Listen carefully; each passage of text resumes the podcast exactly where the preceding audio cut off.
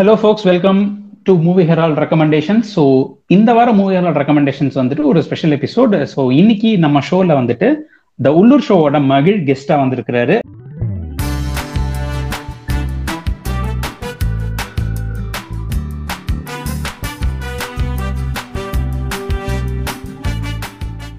வாங்க மகிழ்.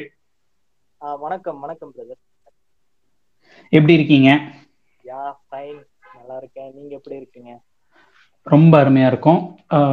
So thanks for coming to movie Herald podcast. So நம்ம மூவி ஹெரால்ட் ரெக்கமெண்டேஷன்ஸ்னு சொல்லிட்டு ஒவ்வொரு வாரமும் ஒரு டைப் ஆஃப் ஜானர் ஆர் ஒரு ஒரு இம்பார்ட்டன்ட் மூவியை பத்தி ரெக்கமெண்ட் பண்ணிட்டு இருக்கிறோம். ஸோ இந்த வாரம் வந்துட்டு எந்த மூவியை நீங்க ரெக்கமெண்ட் பண்றீங்க எங்க ஆடியன்ஸ்க்கு? கண்டிப்பா நான் வந்து ரெக்கமெண்ட் பண்றதுன்னா 1999 ரிலீஸ் ஆன ஃபைட் கிளப் அப்படிங்கிற ஒரு ஹாலிவுட் மூவியை பற்றி தான் நான் ரெக்கமெண்ட் பண்ண போகிறேன். இட் இஸ் வெரி வெரி எப்படி சொல்கிறது, ஒரு சினிமாவுக்கான சினிமாவில் மல்டிபிள் ஜானர்ஸ் நம்ம பார்த்துருக்கோம். ஆனால் இப்படி ஒரு ஜானரை வந்துட்டு வித் அதோட எக்ஸிக்யூஷனும் சரி, அதோடைய மேக்கிங் வைஸ் பக்காவாக வேற ஒரு டைப் ஆஃப் ஒரு ஃபீல் கொடுக்கக்கூடிய படம் தான் இது. இது அஃப்கோர்ஸ் இந்த படத்தோட டைரக்டர் வந்து டேவிட் ஃபின்ச்சர். டேவிட் ஃபின்ச்சர் தெரியாதவங்க மேக்ஸிமம் இருப்பாங்க, பட் டேவிட் ஃபின்ச்சர் தெரிஞ்சவங்களுக்கு இந்த படம் ரொம்ப ரொம்ப முக்கியமான படம். ஏன்னா டேவிட் ஃபின்ச்சர் ஆக்சுவலி அவருடைய அந்த ஜானர் எடுப்பாரு, பட் அவருடைய மேக்கிங்லாம் பார்த்தீங்கன்னா ரொம்ப ரொம்ப எக்ஸென்ட்ரிக்கா இருக்கும். இப்போ நீங்க தமிழ் வந்து எக்ஸென்ட்ரிக்கா எடுக்கக்கூடிய நபர்கள்னா நீங்க யாரை சொல்லுவீங்க? நான் உங்கள்கிட்ட கேட்கறேன், ஒரு ரெண்டு பேர் சொல்லுங்க.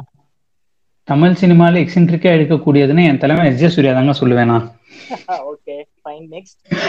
அதுக்கப்புறம் நம்ம சொன்னோம்னா நம்ம இவர் மிஸ்கின் அவர்களை சொல்லலாம். இப்போ ரீசெண்ட்ல ஏன்னா அவருடைய இது வந்துட்டு கொஞ்சம் நம்ம யூஸ்வலா பார்க்கக்கூடிய சிச்சுவேஷன்ஸ்ல அவர் வந்து கிட்டத்தட்ட ஒரு ஃபேண்டசி மாதிரி தான் இருக்கும். அவர் வேர்ல்டுல நடக்கிற எல்லாருமே ஒரு மாதிரி வித்தியாசமா தான் நடந்துட்டு இருப்பாங்க. Correct correct. ஸோ அது எனக்கு தெரிஞ்சு எனக்கு டாப் ஆஃப் த மைண்ட்ல இருந்தது நான் சொன்னேன். Okay okay fine. எனக்கு எக்ஸென்ட்ரிக்கா தெரியக்கூடியவர் யாருன்னா, apart from controversies, apart from making, அது வந்து ஒரு சில பேர்த்துக்கு ஒத்து வராது. அந்த மாதிரினா எனக்கு தெரிஞ்சு செல்வராகவன் வந்து எக்ஸென்ட்ரிக்கா எடுக்கக்கூடியவர். சில படங்கள்ல ஃபெயிலியர் ஆயிருக்கும், சில பேர்த்துக்கு பிடிக்காம இருக்கலாம் அந்த மேக்கிங். ஃபார் எக்ஸாம்பிள் ரீசெண்டா வந்த நெஞ்சம் மறப்பதில்லையா இருக்கட்டும், இல்ல வாட் எவர், பட் அவரு ஒரு எக்ஸென்ட்ரிக்கான ஒரு மேக்கிங் கொடுப்பாரு. டிஃப்ரெண்டா யோசிக்கிறவங்க, அதாவது நார்மலான கதையில டிஃப்ரெண்டா யோசிக்கிறவங்க. சோ அப்படி தெரியக்கூடியவர் எனக்கு செல்வராகவன் தான். சோ இப்போ நான் எதுக்கு நான் இப்ப இந்த எக்ஸென்ட்ரிக் மேக்கிங் எதுக்கு நான் கேட்கிறேன்னா, டேவிட் ஃபின்ச்சரோட ஒவ்வொரு படமும் ஒவ்வொரு விதமா இருக்கும், ஒண்ணுமே புரியாது. எண்ட் ஆஃப் த மூவி தான் வந்து நம்மளுக்கு எல்லாமே ரிவீல் பண்ணுவாரு. எவ்ரி திங் நம்மளுக்கு அந்த ஒரு 15 மினிட்ஸ் டைம்ல வந்துட்டு மொத்தத்தையும் வந்துட்டு புரிய வச்சிருவாரு. சோ அதுதான் அவருடைய யூனிக்னஸா நான் பார்க்கக்கூடிய விஷயம். நீங்க ஆஃப்கோர்ஸ் நீங்க வந்து இந்த ஃபைட் கிளப் பார்த்திருப்பீங்க, உங்களுடைய அந்த இது சொல்லுங்க. இல்ல இப்ப எனக்கு வந்துட்டு பாத்தீங்கன்னா இந்த மணிகண்டன் இருக்கிறாருல, நம்ம காக்காமுட்டை மணிகண்டன், அவரு வந்துட்டு பிலிம் கம்பெனியனுக்கு ஒரு இன்டர்வியூ கொடுத்திருப்பாரு. ஆமா, அதுல வந்து சொல்லுவாரு, முதல்ல எடுத்தோடனே படத்துல வந்துட்டு அந்த 8 லேயர் எல்லாம் இல்லைங்க. ஃபர்ஸ்ட் நம்ம பார்க்கும்போது படம் நல்லா இருக்கா, அதுக்கப்புறம் ரெண்டாவது வாட்டி பார்க்கும்போது வேற ஒண்ணு இருக்கா, மூணாவது வாட்டி பார்க்கும்போது வேற இருக்கா, அதுக்கப்புறம் நீங்க போலாம், ஃபர்ஸ்ட் படம் நல்லா இருக்கணும், அதுக்கப்புறம் தான் எல்லாம் அப்படின்ற விஷயம் சொல்லுவாங்க. சோ எனக்கு அந்த பாயிண்ட் ரொம்ப பிடிச்சிருந்துச்சு. சோ அதை வந்துட்டு நான் இந்த படத்துக்கு ரொம்ப பொருத்தி பார்த்தேன். ஏன்னா ஃபர்ஸ்ட் டைம் பார்க்கும்போது பாத்தீங்கன்னா இந்த படம் வந்துட்டு என்னமோ பண்றாங்க அப்படின்னு இருந்துச்சு. அந்த கடைசி ட்விஸ்டுக்காக தான் நம்ம ஃபர்ஸ்ட் ஃபர்ஸ்ட் இந்த படம் பார்த்தது. அண்ட் இந்த ட்விஸ்ட் ட்விஸ்ட் ட்விஸ்ட் செமையா இருக்கு, அந்த 5 நிமிஷம் ட்விஸ்ட்ல வேற லெவல்ல இருந்துச்சு அப்படின்றத நம்பித்தான் அந்த படமே பார்ப்போம். அதை வச்சுதான் நமக்கும் செல் பண்ணாங்க. ஆமா, பட் அடுத்தடுத்த தடவை பார்க்கும்போது நமக்கு ரெண்டாவது வாட்டி பார்க்கும்போது பாத்தீங்கன்னா இந்த படத்தோட ட்விஸ்ட் தெரிஞ்சிருச்சு. அதுக்கப்புறம் தான் வந்துட்டு நம்ம அவன் சொல்ற டயலாக் எல்லாம் கவனிக்கிறோம். சோ அந்த டயலாக் எல்லாம் கவனிக்கும் போது என்னமா யோசிச்சிருக்காயா, அவன் சொல்றதெல்லாம் கரெக்ட் தான், ஏன் இவன் இந்த மாதிரி கேரக்டர் பண்ணிருக்கான் அப்படின்னு சொல்லிட்டு டைலர் டர்டன் அப்படின்ற கேரக்டருக்கு அப்பதான் நமக்கு பிடிக்க ஆரம்பிக்குது. அவருடைய டயலாக்ஸ், அவருடைய அவர் வந்துட்டு நம்ம யூஸ்வலா சொல்லுவோம் அவன் ரொம்ப எக்ஸென்ட்ரிக்கான பயலா இருக்கான் அப்படின்னு சொல்லிட்டுன்னு. ஆனா அந்த எக்ஸென்ட்ரிக்கான பயதான் வந்துட்டு இவனோட ஃபேண்டசி. சோ அவன் ஃபேண்டசியில நம்ம அந்த என்ன சொல்றது, அந்த ஐடியல் வேர்ல்டு, உட்டோப்பியன் வேர்ல்டுன்னு சொல்லுவோம்ல, அந்த மாதிரி ஒரு ஒரு ஐடியல் வேர்ல்டுல இருக்கிற ஐடியல் பர்சனாலிட்டியா தான் அந்த டைலர் டர்டன் இவனுக்கு இருக்கிறான். சோ அவன் எவ்வளவுக்கு எவ்வளவு அந்த ஃபேண்டசி இமேஜின் பண்றான், எவ்வளவு கேர்ஃப்ரீயா இருக்கும்னு நினைக்கிறான், எவ்வளவு அந்த உலகத்தை வெறுக்கிறான் அப்படின்ற எல்லா விஷயத்தையும் வந்துட்டு நமக்கு அந்த டயலாக்ஸ் மூலமா கன்வே ஆகுது. சோ ரெண்டாவது வாட்டி பார்க்கும்போது தான் எனக்கு இந்த அந்த விஷயங்கள்லாம் வருது. மூணாவது வாட்டி பார்க்கும்போது தான் வந்து பாத்தீங்கன்னா இந்த கேரக்டர் இவன் தான்றத நான் முன்னாடியே சொல்லிட்டேன்டா அப்படின்னு சொல்லிட்டு அவர் சொல்றாரு. ஏன்னா இது வந்துட்டு புக்ல எல்லாம் இது இந்த படம் பார்த்துட்டு பயங்கரமா பிடிச்சு போய் நான் புக் எல்லாம் படிச்சேன். புக்கு நல்லா இல்லைன்னா சொல்ல முடியாது, சூப்பரா இருந்துச்சு. பட் ஆனா வந்து பாத்தீங்கன்னா இவர் விஷுவல் மீடியம் எடுக்கிறாரு ஃபின்ச்சர். சோ அவர் வந்துட்டு டைலர் டர்டன் வர்றதுக்கு முன்னாடியே படத்துல வந்துட்டு அந்த ஒரு சின்ன இது சொல்லுவாரு. நீங்க இது ஆல்ரெடி நோட் பண்ணிருப்பீங்க, இருந்தாலும் நான் ஆடியன்ஸ்க்கு சொல்லணும் அப்படின்னு சொல்லிட்டு. இன்ஃபேக்ட் நம்ம வந்துட்டு யூஸ்வலா நான் இந்த மாதிரிலாம் சொல்லும் போது பாத்தீங்கன்னா ஸ்பாய்லர் சொல்லுவேன். பட் இந்த படம்லாம் வந்துட்டு ஃபைட் கிளப்னு தெரிஞ்சிச்சுனாலே வந்து கேட்கறவன் எல்லாம் படம் பார்த்தவனா தான் இருக்கும். ஆமா ஆமா. சோ அதனால வந்துட்டு அவங்களுக்காக நான் ஸ்பாய்லர் அலர்ட் சொல்லாமே சொல்றேன், இருந்தாலும் இப்ப ஆடியன்ஸ்க்கு தெரிஞ்சிருக்கும். சோ வந்து பாத்தீங்கன்னா இந்த டைலர் டர்டன் கேரக்டர் வந்துட்டு ஃபர்ஸ்ட் அப்பியர் ஆகிறதுக்கு முன்னாடியே வந்து பாத்தீங்கன்னா நடுவுல ஃபிளாஷா வரும். சோ அந்த ஃப்ரேம்ல வந்து ஜஸ்ட் ஒரே ஒரு சீன். இது என்னன்னு பாத்தீங்கன்னா டைலர் டர்டனே வந்துட்டு ஒரு இடத்த சொல்லுவாரு, நான் வந்துட்டு ஒரு தியேட்டர்ல ப்ரொஜெக்டர்ல வச்சிட்டு இருக்கும்போது திடீர்னு ஒரு ஃபிளாஷ் ஒரு சீன்ல மட்டும் ஒரு இதை ஃபிளாஷ் பண்ணி விடுவேன் அப்படின்னு சொல்லுவாரு. சோ அதே மாதிரி இவரோட அந்த அந்த நரேட்டர் இருப்பார்ல, அந்த நரேட்டரோட கதை தானே இதெல்லாம். அந்த கதையிலேயே வந்துட்டு டைலரோட நடுவுல ஃபிளாஷ் ஆயிட்டு போவாரு. அதாவது அவருடைய கேரக்டர் இன்ட்ரடியூஸ் ஆகிறதுக்கு ஒரு முன்னாடி ஐ திங்க் படத்தோட 7th மினிட்னு நினைக்கிறேன், ட்ரிவியால போய் பார்த்தோம்னா தெரியும். சோ அது மாதிரி அவன் சொன்னது எல்லாமே அந்த கதை எல்லாமே இருக்குல்ல, அவன் ஃபேண்டசியில சொல்றது எல்லாமே வந்துட்டு அவனுக்குள்ளே நடந்திருக்கும். சோ இந்த மாதிரி விஷுவலா இந்த மாதிரியான விஷயங்கள்லாம் பண்றது, அதே மாதிரி அந்த நம்பர் இது பண்றது, இது மாதிரி நிறைய விஷயங்களை வந்துட்டு அவரு புதைச்சு வச்சிருப்பாரு. ஏன்னா இந்த கதை நீ புக்கு படிச்சிருப்ப, சோ நான் விஷுவலா உனக்கு என்ன கொடுக்குறேன். எனக்கு அந்த விஷயத்துலதான் வந்துட்டு ஒரு பிலிம் மேக்கரோட அந்த வேல்யூ அப்படிங்கறது எனக்கு பிடிச்சிருந்துச்சு. ஏன்னா இந்த படம் அப்படின்னு சொல்லிட்டு நம்ம வெளியில இருந்து பார்க்கும்போது அந்த எண்ட்ல ஒரு ட்விஸ்ட் அவ்வளவுதான் அப்படின்னு சொல்லிட்டு தான் நம்ம ஃபர்ஸ்ட் பாக்குறோம். பட் அந்த ஃபர்ஸ்ட் டைம் பார்க்கும்போது அந்த எக்ஸைட்மெண்ட் இருக்குது. அதாவது அதுக்கப்புறம் சொல்லுங்க சொல்லுங்க. அதாவது வந்து இந்த படம் வந்து ட்விஸ்ட் அப்படிங்கிறத விட அது சாதாரணமா அமைஞ்சா அது ஒண்ணு நம்மளுக்கு பெருசா ஒரு இம்பாக்ட் கொடுத்துறாது. அது ஒரு பிரமிப்பை கொடுக்குது பாத்தீங்களா அந்த ட்விஸ்ட். அதுதான் இந்த படத்தோட யூனிக்கா இருக்கும். கண்டிப்பா கண்டிப்பா. இன்ஃபேக்ட் வந்து நீங்களே பாருங்களேன், 1999ல இந்த படம் ரிலீஸ் ஆகி கிரிட்டிக்ஸ் வைஸ் வந்து இந்த படம் என்ன பயங்கர அந்த இது என்னையா படம் இது, இத போய் இது எடுத்து வச்சிருக்கீங்களே அப்படின்ற மாதிரிதான் இருந்துச்சான் அந்த டைம்ல. அது ஆக்சுவலா செம கதைங்க. அது என்னன்னா இன்ஃபேக்ட் இது சின்ன ட்ரிவியா தான். இந்த படம் வந்தப்ப ரிலீஸ் ஆனப்ப எல்லா கிரிட்டிக்ஸும் இந்த படத்தை வந்துட்டு செமையா பேஷ் பண்ணி விட்டாங்க. ஐ திங்க் 1 or 2 கிரிட்டிக்ஸ், அவர் பேர் எனக்கு ஞாபகம் இல்ல, அவங்க வந்துட்டு என்னன்னா ஃபர்ஸ்ட் பேஷ் பண்ணிட்டு அப்புறம் இயர் எண்ட்ல வந்துட்டு இந்த டாப் 10 மூவிஸ்ன்னு ரிவ்யூ போடுவாங்கல்ல, என்னோட டாப் 10 பிக்ஸ் ஆஃப் தி இயர்னு. ஆமா ஆமா. அதுல வந்துட்டு ஃபைட் கிளப் வந்துட்டு டாப் 5லயோ 4லயோ சொல்லியிருந்தேன் அப்படியா. சோ அது வந்துட்டு அதுதான் சொல்றேன். ஏன்னா ஒரு ரிவ்யூவர் அப்படிங்கும்போது பார்க்கும்போது அவர் கரெக்டா தான் கொடுத்தாகணும். அண்ட் மோரலஸ் பார்த்தோம்னா ரிவ்யூவர்ஸ்லாம் ரிவ்யூ கொடுத்துட்டோம்னா அதுக்கு எவ்வளவுக்கு எவ்வளவு முட்டு கொடுக்க முடியுமோ முட்டு கொடுப்பாங்க கடைசி வரைக்கும். பட் ஆனா ஒரு ரிவ்யூவரே வந்துட்டு அவருடைய ரிவ்யூவை மாத்திக்கிற அளவுக்கு ஒரு படம் இருக்கு அப்படின்னா அதோடைய பவர் என்ன, அதுக்கான லாங்குவிட்டி என்னன்றது நமக்கு இப்பதான் புரியுது. கண்டிப்பா நீங்க சொல்லிட்டு இருந்தீங்க, நான் நடுவுல ஸ்டாப் பண்ணிட்டேன். No problem. அதான் அந்த 10 வருஷம் கழிச்சுதான் அது வந்து நிறைய அது ஒரு கல்ட் கிளாசிக்கா மாறினதுக்கான காரணம் வந்து அந்த 10 வருஷம் கழிச்சு அந்த படத்தை வந்துட்டு ஆஹா ஓஹோ சொல்றாங்க பாத்தீங்களா. அப்பதான் அது கல்ட் கிளாசிக்கா மாறுது. இந்த படம் கல்ட் கிளாசிக்கே ஒரு எக்ஸாம்பிள் படம்னு கூட நம்ம எடுத்துக்கலாம். ஏன்னா இதுக்கப்புறம் கண்டிப்பா நிறைய டார்க் காமெடி எல்லாம் நிறைய வர ஆரம்பிச்சிருச்சு. அது எல்லாமே கல்ட் கிளாசிக்னு ஒரு கேட்டகரிக்குள்ள வந்துட்டு ஒரு காலம் போட்டு அந்த கேட்டகரிக்குள்ள வச்சிடறாங்க அந்த மாதிரி படங்கள்லாம். இது உனக்கு புரியலையா, இது என்ன இந்த படம் உனக்கு புரியலன்னா அப்புறம் என்ன நீ சினிமா பாக்குற அப்படின்றலாம் பேச ஆரம்பிச்சிருவாங்க. ஐயோ. ஆமா ஆமா. அது வேற கும்பலுங்க. அது வந்துட்டு இந்த கல்ட் ஜாம்பிஸ்ன்னு சொல்லணும். இவங்க என்ன பண்ணுவாங்க, ஒரு படம் கொஞ்சம் சில டைரக்டர் நான் பேர் சொல்ல விரும்பல, அவங்க சுமாரா படம் எடுத்துட்டா கூட வந்துட்டு அவங்க ஏதாவது முன்னாடி 2-3 கல்ட்டு படம் எடுத்துட்டாங்க ஆர் நல்ல படம் எடுத்துட்டாங்க அப்படின்னு சொன்னோம்னா இது கல்ட்டு கிளாசிக். இது உனக்கு இப்ப புரியாது, 10 வருஷம் கழிச்சுதான் புரியும், உனக்கு கோனார் நோட்ஸ் போட்டாதான் புரியும் அப்படின்னு சொல்லிட்டு ஆரம்பிச்சிடுறாங்க. அது வந்து நீ 10 வருஷம் கழிச்சு நீ எடு, அப்போ 10 வருஷம் கழிச்சு புரியும்னா 10 வருஷம் கழிச்சு எடு, நாங்க வந்துட்டு அப்ப வந்து பாத்துட்டு பாராட்டுறோம். அந்த ஒரு நம்ம மக்களுக்கு வந்துட்டு அந்த ஒரு இது இருக்குது, எந்த இடத்துல நம்ம முட்டு கொடுக்கணும், யாருக்காக முட்டு கொடுக்கறோம். ஒரு படம் நல்லா இல்லைன்னா நல்லா இல்லை, அவ்வளவுதான். அதாவது என்ன நினைச்சுக்கிறாங்கன்னா ஆடியன்ஸ்லாம், இந்த மாதிரி ஒரு ஒரு கல்ட் கிளாசிக் கொடுத்தவருக்கு நம்ம முட்டு கொடுத்துட்டோம்னா நம்ம ஒரு மூவி இன்டெலக்சுவல்னு நினைச்சுப்பாங்க. அப்படின்னு நினைச்சுக்கிட்டு நிறைய பேர் முட்டு கொடுக்குறாங்க. அதுதானே தவிர உண்மைதான். ரெண்டாவது வந்து இந்த படம் ஆக்சுவலி வந்து யாருக்கெல்லாம் பிடிக்கும் அப்படின்னு பார்த்தோம்னா, நம்ம இந்த சைக்காலஜிக்கல் த்ரில்லர் எல்லாம் விரும்பி பாக்குறவங்களா இருப்பாங்க. அந்த ஜானர் பாக்குறவங்களுக்கும் சரி. ஃபார் எக்ஸாம்பிள் இந்த ஒரு 2 டைரக்டர் பேரும் சொல்றேன், குவென்டின் டாரன்டினோ, மார்டின் ஸ்கார்செசி, இவங்களுடைய படங்கள்லாம் விரும்பி பாக்குறவங்க இருப்பாங்க பாத்தீங்களா. அவங்களுக்கு வந்து இந்த படம் பிடிக்கிறதுக்கான 100% சான்ஸ் இருக்கு. மத்தவங்களுக்கு இந்த படம் வந்துட்டு, மத்தவங்க மீன்ஸ் அந்த நார்மல் ஜானர் பாக்குறவங்க, அவங்களுக்கு எல்லாம் இந்த படம் எந்த அளவுக்கு அட்ராக்ட் பண்ணுன்றது எனக்கு ஐடியா இல்ல. மேபி இருக்கலாம், இந்த படம் வந்து ஒரு 100% இருக்காங்கன்னா 80% கூட அட்ராக்ட் பண்ணி இருந்திருக்கலாம்.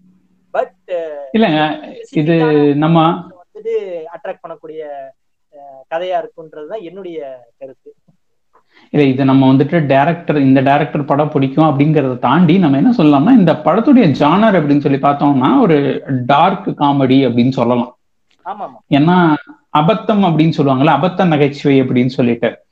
சோ இந்த மாதிரியான ஒரு அது அப்சர்ட் கார்டுன்னு கூட சொல்லலாம்னு வச்சுக்கோங்களேன். அந்த ஒரு லைக் அந்த எள்ளல் வந்துட்டு இதுல கொஞ்சம் ஜாஸ்தியாவே இருக்கும். அண்ட் நம்ம சுத்தி நடக்கிற விஷயங்களை வந்துட்டு நம்ம எவ்வளவு நம்மளோட கன்சூமரிசம் அப்படிங்கிற விஷயங்களை எவ்வளவு ஆழமா நம்ம பதிஞ்சிருக்கோம், அதெல்லாம் தாண்டி நம்மள நாமளே ஒரு ஒரு நிமிஷத்துக்கு வந்துட்டு கொஞ்சம் தள்ளி நின்று பார்த்தோம் அப்படின்னு சொன்னா நமக்கு எப்படி எப்படி விஷயங்கள் இருக்கு அப்படின்னு சொல்லிட்டு யோசிக்கக்கூடிய மக்கள் எல்லாருக்குமே இந்த படம் கண்டிப்பா பிடிக்கும்ன்றத தாண்டி அவங்களுக்கு ஒரு சின்ன ஒரு ஸ்மைல் கொண்டு வரும். இது என்னன்னா, இதுல வந்து பாத்தீங்கன்னா எனக்கு ரொம்ப பிடிச்ச விஷயம் என்னன்னா, இது வந்துட்டு அந்த ஒரு பர்சன், அந்த நரேட்டர் இருக்கிறார்ல, அந்த கதை சொல்லியோட ஆழ்மனசுல இருக்கிற ஒரு தேடல், அந்த தேடல் வந்துட்டு ஒரு மனுஷனா உருவாகி வரும்போது அவனுக்கு எந்த பவுண்டரியுமே கிடையாது அப்படிங்கறத வந்துட்டு ரொம்ப அழகா காமிச்சிருப்பாங்க. அண்ட் ஏன்னா நம்ம நார்மலா ஒரு பர்சனா பார்த்தோம்னு வச்சுக்கோங்களேன், ஒருத்தனை வந்து புஷ் பண்ண மாட்டோம், ஒரு விஷயத்த புஷ் பண்ணி பண்ண விட மாட்டோம். ஆனா அந்த பர்சனை தாண்டி வெறும் தாட் அப்படிங்கிறது மட்டும் இருந்துச்சுன்னு வச்சுக்கோங்களேன், அடுத்தவனை புஷ் பண்ணும், எவ்வளவு தூரம் நான் எழுத்துட்டு வரும் அப்படிங்கிறதுக்கான ஒரு ஒரு சின்ன பியூட்டியான டிரான்ஸ்ஃபர்மேஷன், லைக் அதை வந்துட்டு எப்படி காமிச்ச விஷயங்கிறதான் வந்துட்டு எனக்கு இந்த படத்தை ரொம்ப பிடிச்சிருந்துச்சு. ஏன்னா அந்த ஒரு ஸ்டோர்ல வந்துட்டு ஒருத்தனை மிரட்டிட்டு உனக்கு என்ன ஆகணும், துப்பாக்கி வச்சு மிரட்டுவான், அந்த மிரட்டிட்டு உனக்கு என்ன ஆகணும் அப்படின்னா உடனே போய் அடுத்த வாட்டி நீ உனக்கு பிடிச்சதா இல்லை அப்படின்னு சொன்னா வந்து கொலை பண்ணிடுவேன் அப்படின்னு சொல்லிட்டு சொல்லுவான். ஸோ அவனுக்கு பிடிச்சதை வந்துட்டு அவன் பண்ணணுன்ற அவசியமே, யாரும் அவனை தடுக்கல. பட் ஆனா இந்த கன்சியூமரிசம், இந்த வாழ்க்கை, இதனால எனக்கு சர்வை பண்ணணும் அப்படிங்கிற பல விஷயங்கள்ல வந்துட்டு அதனால அவனா நமக்கு நாமளே போட்டுக்கிட்ட ஒரு ஒரு கட்டுப்பாடு தான் அது எல்லாமே. ஸோ அந்த கட்டுப்பாடுல இருந்து வெளியே வரணும்னா நமக்கு வேற ஒரு கட்டுப்பாடு தான் போடுற மாதிரி இருக்குது. உனக்கு நீ அந்த மாதிரி அதே மாதிரி அந்த கிரெடிட் கார்டு விஷயங்களா இருக்கட்டும், அதுக்கப்புறம் வந்துட்டு அந்த கேபிட்டலிஸ்ட் எல்லாத்தையுமே வந்துட்டு செம்மையா கலாய்ச்சி விட்டுருப்பானுங்க இந்த படத்துல. சர்க்காசம், நிறைய சர்க்காஸ்டிக்கா நிறைய விஷயங்கள் இருக்குது படத்துல. கண்டிப்பா கண்டிப்பா. சோ அந்த சர்க்காஸ்டிக் ஹியூமர், அதான் நம்ம தலைவர் மிஸ்கினையா சொல்ற மாதிரி இந்த படத்துல வந்துட்டு காமெடி இருக்காது, ஹாஸ்யம் இருக்கும் அப்படின்னுவாரு. அது மாதிரி அவர் படத்துல இருக்குதா இல்லையாங்கிறத பத்தி நம்ம தனியா பேசிக்கலாம். பட் இதுல வந்துட்டு அந்த ஒரு ஒரு அந்த சிச்சுவேஷனால நமக்கு வந்துட்டு அந்த ஒரு சின்ன ஸ்மைல் கொண்டு வர்றது, கண்டிப்பா கண்டிப்பா இது வந்து அப்சர்டா வந்து ஸ்டாப்ஸ்டிக் காமெடின்னு இருக்காது. பட் அந்த அந்த பியூட்டி ஆஃப் சட்டையர் நல்லாவே இருக்கும். நீங்க இவ்வளவு சொல்றீங்க, டைலாக்ஸ்லயுமே அது நிறைய விஷயங்கள் இருக்கும். ஒரு சீன்ல வந்துட்டு அந்த எட்வர்ட் நார்டன் வந்து சொல்லுவாரு, இந்த மாதிரி ஒரு கதையை வந்துட்டு சுத்தி வளைச்சு சொல்லி ஒரு விஷயத்த கொண்டு வருவாரு. அதுக்குள்ளே பிராட் பிட் என்ன பண்றாரு, கட் த ஃபோர் பிளே அப்படின்னு டைரக்டா விஷயத்துக்கு வான்றத, அது அப்படி அந்த கட் த ஃபோர் பிளே அப்படின்னு இருக்காரு பாத்தீங்களா. அது வேற மாதிரி ஒரு வேர்ட், அந்த ஃபோர் பிளேன்ற விஷயத்த, அந்த வேர்டை அதை அழகா கொண்டு வந்து எந்த சீன்ல வச்சிருக்காரு அதுதான் வேற லெவலுங்க. அது ஆக்சுவலா சோர்ஸ் மெட்டீரியல். அதான் நம்ம கிட்ட வந்துட்டு இன்னைக்கு நல்ல படங்கள் நிறைய இடத்துல வராதுக்கு காரணம் பாத்தீங்கன்னா, நம்ம கிட்ட சோர்ஸ் மெட்டீரியல்ல இருந்து எடுக்கிறது இல்லை. நமக்கு சோர்ஸே இல்லாம மெட்டீரியல் மட்டும் வச்சு எடுத்துட்டு இருந்தோம்னா எப்படி வரும்? கண்டிப்பா. அந்த ஃபைட் கிளப்ங்கிற புக் வந்துட்டு it's a wonderful book. Chuck Palahniuk அப்படின்றவர் எழுதின புக்கு. ஐ திங்க் ஐம் பேரை கரெக்டா தான் சொல்றேன்னு நினைக்கிறேன். ஸோ அந்த புக்கு வந்து பாத்தீங்கன்னா உங்களுக்கு செமையா ஒரு பேஸ் கொடுக்குது. ஸோ அந்த பேஸை நீங்க நல்லா புரிஞ்சுக்கிட்டு அதை எப்படி அப்படியே அப்சர்வ் பண்ணி அதுக்கப்புறம் அதை ஒரு திரைமொழியா கொண்டு வரணுங்கும் போது அது ரொம்ப ஊன்றி படிச்சு ரசிச்சு ரசிச்சு படிச்சிருந்தாதான் அதெல்லாம் பண்ண முடியும். சோ கண்டிப்பா கிரெடிட் வந்துட்டு டைரக்டருக்கும் கொடுக்கணும் அண்ட் ரைட்டர் சக் பலானியாக்கும் கொடுக்கணும். ஏன்னா அவர் அந்த கேரக்டரை டிஃபைன் பண்ற மொமெண்ட் அதுதான். சோ நீங்க பாத்தீங்கன்னா அவர் என்ன மாதிரி வேணா சொல்லிருக்கலாம், ஆனா அவர் அந்த வேர்ட் யூஸ் பண்றது எந்த மாதிரியான அந்த லிபரேஷன் அவர்கிட்ட இருக்கு அப்படிங்கறதா இந்த டைலாக்ஸ் நமக்கு நல்லாவே புரியும். மொத்தத்துல மேக்கிங் வைஸ் பாத்தீங்கன்னா வச்சுக்கோங்களேன், டேவிட் பின்ச்சருடைய மத்த படங்கள் எல்லாமே அவரோட எல்லா படமுமே ஒரு யூனிக்கா தான் இருக்கும். நீங்க மேபி பாத்திருக்கீங்களா கான் கேர்ள் பாத்திருக்கீங்களா தெரியல. கான்கள் பாத்திருக்கிறேன். அவருடைய மேக்கிங் எனக்கு ரொம்ப பிடிக்கும். அது எல்லா விதத்துலயுமே ஒரு மாதிரி நேர்த்தியான மேக்கிங்கா இருக்கும். ஆமா ஆமா, கான்கேலே வந்துட்டு எனக்கு ரொம்ப அந்த ஒரு ஃபீமேல் கேரக்டரை வச்சு கிளைமேக்ஸ்ல கொண்டு வந்து நிறுத்தும் போது பா என்ன ஒரு பயங்கரமான ஒரு கேரக்டரா அதை உள்வாங்கி அந்த ஹீரோயின் ரோசமன் ஃபைட் பண்ணிருப்பாங்க பக்காவா. ஓவராலா அந்த ஸ்கிரீன் பிளே கிரிப்பிங்கா கொண்டு போய் அந்த முடிப்பாரு பாத்தீங்களா, இதுக்கு மேல ஒண்ணுமே பண்ண முடியாது உன்னால அப்படின்ற ஒரு ஆளுமையோட கொண்டு வந்து முடிச்சிருப்பாங்க. அது டிஃபரெண்டா. அதான் டேவிட் பின்ச்சரை பிடிக்கிறதுக்கான காரணமே அதுதான். என்டையர் நீங்க இந்த படமுமே 2 hours 20 minutes ஓடும். பட் 1.25 மணி நேரம் நம்மளுக்கு ஒண்ணுமே புரியாது. அடுத்த அரை மணி நேரத்துல அவர் கொண்டு வந்து நிறுத்துறதுதான் படமே. என்டையர் மூவி அப்படியே ஸ்லோவா படத்தை கொண்டு போயிட்டு அதுக்கப்புறம் அப்படியே திடீர்னு வண்டியை டாப் கியர்ல அடிச்சு தூக்குவாரு. ஆமா, நல்லா பண்ணிருப்பாரு, நல்லா பண்ணிருப்பாரு. ஓவரால இந்த படம் வந்து பார்த்தவங்களுக்கு, மேபி இந்த பாட்காஸ்ட் கேட்கறவங்களுக்குமே இந்த படம் நிறைய பேர் பார்த்தவங்க தான் கேட்பாங்கன்னு வச்சுக்கோங்களேன். பட் ஒன்லைனா நம்ம சொல்லாமலே டைரக்டா நம்ம அந்த கேரக்டர் அதுக்குள்ளேயே போயிட்டோம். மேபி ஒன்லைன் சொல்லலாங்களா? இல்ல சொல்லுங்க சொல்லுங்க சொல்லுங்க. இல்ல ஒன்லைன் என்ன, ஒன்னும் சிம்பிளா இந்த ஒரு ஆட்டோமொபைல் கம்பெனில ரீகால் ஸ்பெஷலிஸ்டா இருப்பாரு நம்ம ஹீரோ. அவர் எட்வர்ட் நார்டன் வந்து அந்த ரோல் பண்ணும் போது ஆக்சுவலா என்ன ஆயிடும்னா, ரீகால் ஸ்பெஷலிஸ்ட்ங்கிறது எப்படின்னா, ஒரு ஒரு கார் சேல்ஸ் ஆகுது அப்படின்னா, ஒரு 1,00,000 கார் சேல்ஸ் ஆகுதுன்னா அதுல இருக்கக்கூடிய பார்ட்ஸு இதெல்லாம் ஏதாவது கோளாறு கொடுத்துருச்சுன்னா மறுபடியும் ப்ரொடக்ஷன் அப்பவே அதை சரி பண்ணி இருந்திருக்கணும். பட் சரி பண்ணாம விட்டுட்டோம். அதனால அந்த கம்பெனி உடனே என்ன பண்ணுன்னா, உங்க கார்ஸ் எல்லாம் கொண்டு வந்து கொடுங்க, நாங்க வேற ரீப்ளேஸ் பண்ணி தரோம். ஆர்எல்ஸ் அந்த இன்ஜின்ஸ்லாம், அந்த இன்ஜின்ல ஃபால்ட் ஆயிருக்கும், அந்த இன்ஜின்ஸ் எல்லாம் நாங்க ரீப்ளேஸ் பண்ணி தரோம் அப்படின்றத வந்துட்டு ஒரு ரீகால் ஸ்பெஷலிஸ்ட போட்டு அதை வந்து கிட்டத்தட்ட கண்காணிக்கிற மாதிரி கொடுத்துருப்பாங்க. அந்த ரோல் தான் அவருது.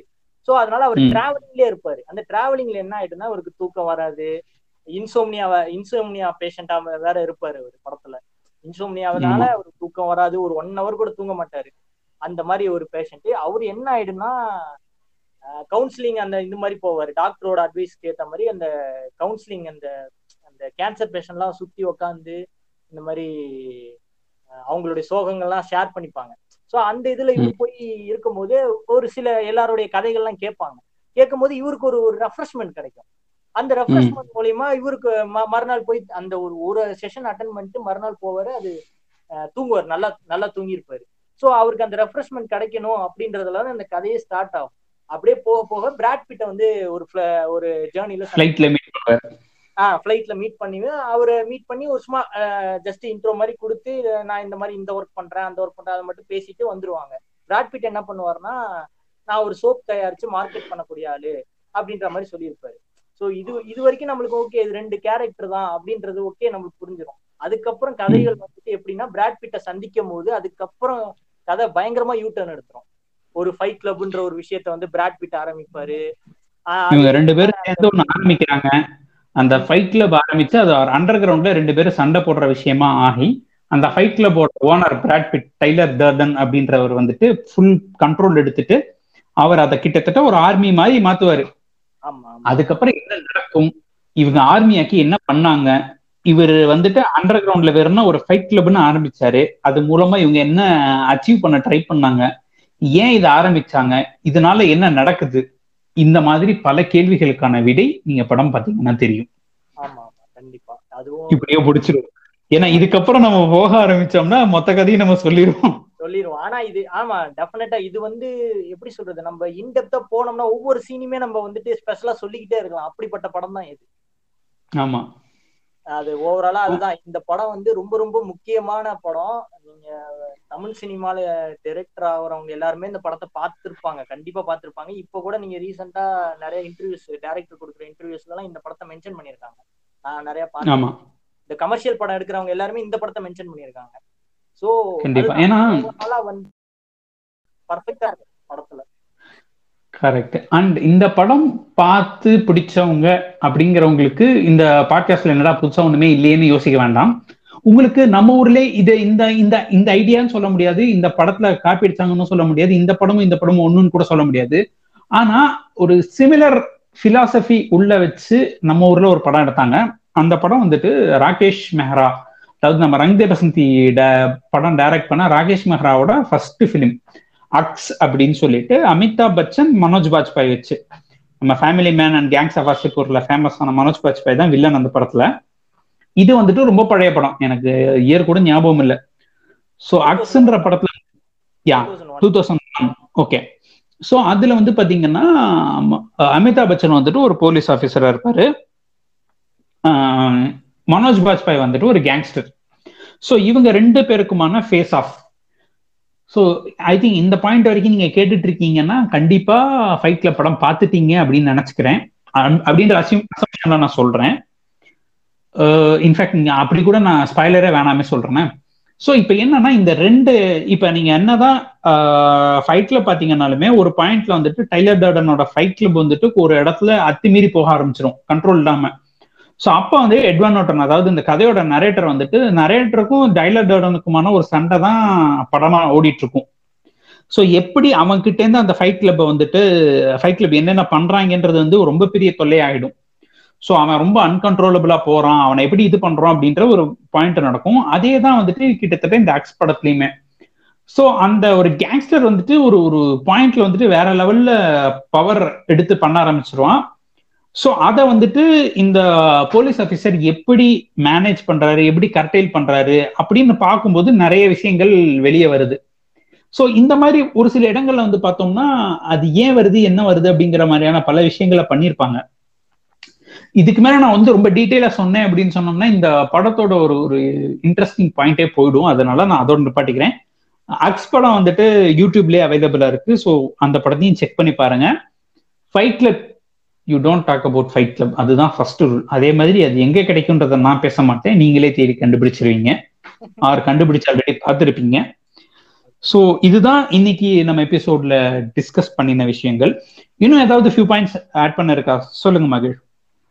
ஆக்சுவலி எனக்கு நீங்க இந்த படம் சொன்னீங்க இல்லையா, இந்த படம் வந்து அமிதாப் பச்சனும் இருக்கட்டும், நீங்க மனோஜ் பாஜ்பாயா இருக்கட்டும், இப்போ நான் ரீசெண்டா தான் இந்த படம் பார்த்தேன். பட் ஓகே, இந்த படம் பாக்குறதுக்கு முன்னாடி எனக்கு வந்து மனோஜ் பாஜ்பாய் மேல ஒரு அந்த ஒரு இது இருக்கும் பாத்தீங்களா. இவர் ஒரு நல்ல ரோல் பண்றாரு, வெர்சடைல் ரோல் எல்லாம் பண்ணிருக்காரு. நான் இவரு மேக்சிமம் வில்லனா தான் பாத்திருக்கேன். இந்த ஷாருக் கான் இருப்பாரு வீர் ஜரால, ஸ்பெஷல் 26ல வந்துட்டு ஒரு நெகட்டிவ் ரோல், அந்த மாதிரி இப்படிதான் பாத்திருக்கேன். ரீசெண்டா ஃபேமிலி மேன் பார்க்கும் போதுமே வாட் ஐ ஃபீல் லைக் ஹீரோவுக்கும் இவரு கொஞ்சம் கரெக்டா தான் இருக்கு, ஹீரோ மெட்டீரியலுக்கும் கரெக்டா தான் இருக்கிறாரு அப்படிங்கிற ஒரு வேற ஒரு கண்ணோட்டத்தையும் கொடுத்துச்சு. பட் இந்த படம் நான் பார்க்கும் போது பர்ஃபெக்டா எங்கேயுமே கிடையாது. இந்த ரெண்டு இந்த ஒரு கான்செப்ட்ல அழகா அந்த படத்துல அப்படி சூப்பரா அந்த அவரு அடிக்கடி அந்த படத்துல ஒரு ஒரு விஷயம் நடக்கும் போது ஒரு டைலாக் ஒண்ணு சொல்லுவாரு லென்தா.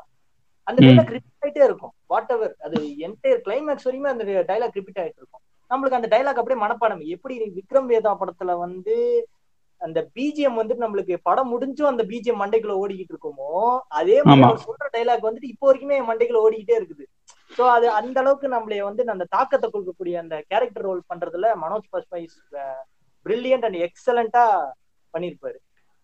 இதுதான் மெயினா வந்து இந்த படத்துல பாத்தீங்கன்னா காஸ்டிங் வந்து ரொம்ப ரொம்ப முக்கியம். ஏன்னா அந்த படத்துல எல்லாருமே பெரிய பெரிய ஆட்கள், அமிதாப் பச்சனா இருக்கட்டும், மனோஜ் பாஜ்பாயா இருக்கட்டும். மனோஜ் பாஜ்பாய் மேபி அந்த டைம்ல அவரு கெரியர் ஸ்டார்ட் பண்ண டைம்னு நினைக்கிறேன், ஐ திங்க் சோ.